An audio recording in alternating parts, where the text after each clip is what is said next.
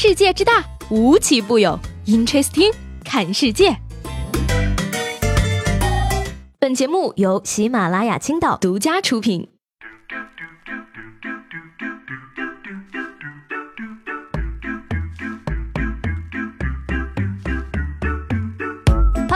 欢迎收听本期的 Interesting， 我是西贝。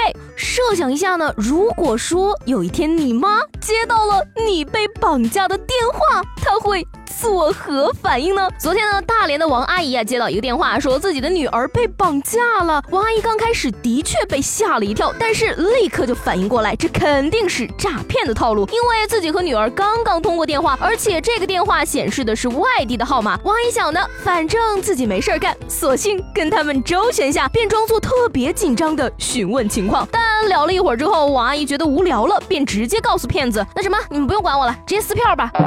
可怜的骗子在那头一定想的是，这肯定是亲妈呀。12月19号呢，泰国媒体爆料，某鸡爪加工厂的一段视频在网上疯传，工人们用嘴啃的方式为鸡爪剔骨和去指甲。所以说你吃的那些无骨鸡爪其实都是这样加工出来的。看到他们能吃呢，我也就放心了。这证明了什么呢？证明了这鸡爪的确是无毒无添加的呀，否则工人们也不能这么大胆的就下嘴去啃呐。无骨鸡爪小作坊唯恐吃出人命，工作人员边生产边试吃。幸好我穷，买的都是有骨头的。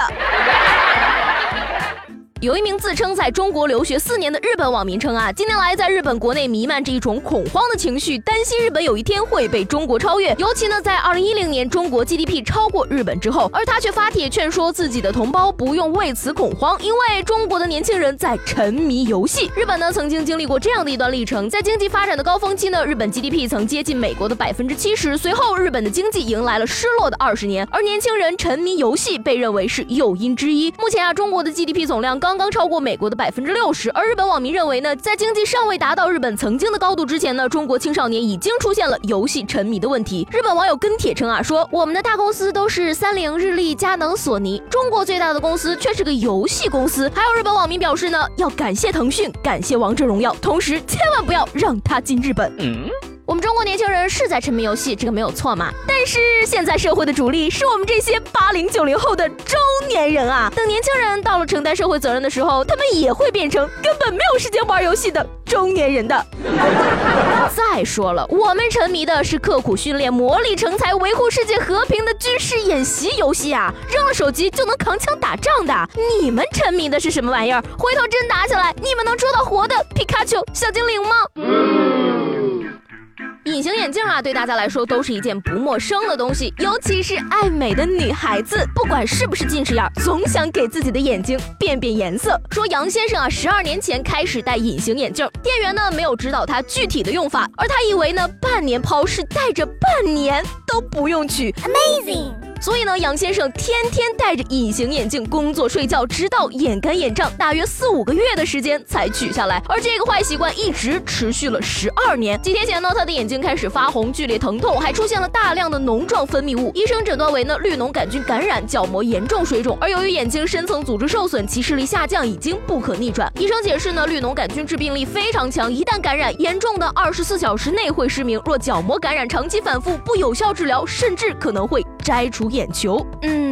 杨先生，照您这个逻辑，我买的半年抛的隐形，白天戴晚上不戴，是不是可以1年再扔呢？不过呢，他居然可以坚持了12年，眼睛才出问题，实在是佩服呀。这个故事告诉我们呢，不摘隐形眼镜也没有关系的嘛，反正12年才会出事儿的。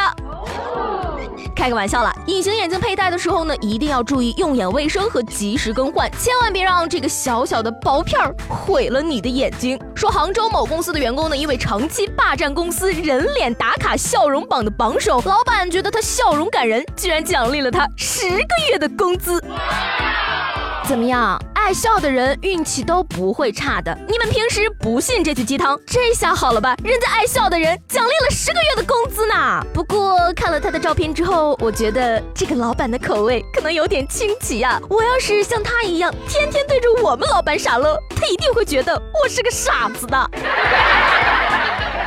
国家语言资源监测与研究中心呢日前发布了2017年度10大网络用语，依次为大靠、尬聊、你的良心不会痛吗、惊不惊喜、意不意外、皮皮虾、我们走、扎心了老铁，还有这种操作，对你 freestyle 吗？油腻。哎呀，看完了这个榜单呢，突然觉得2017年怎么离我那么遥远呀？今年最流行的难道不是你是哥哥还是妹妹吗？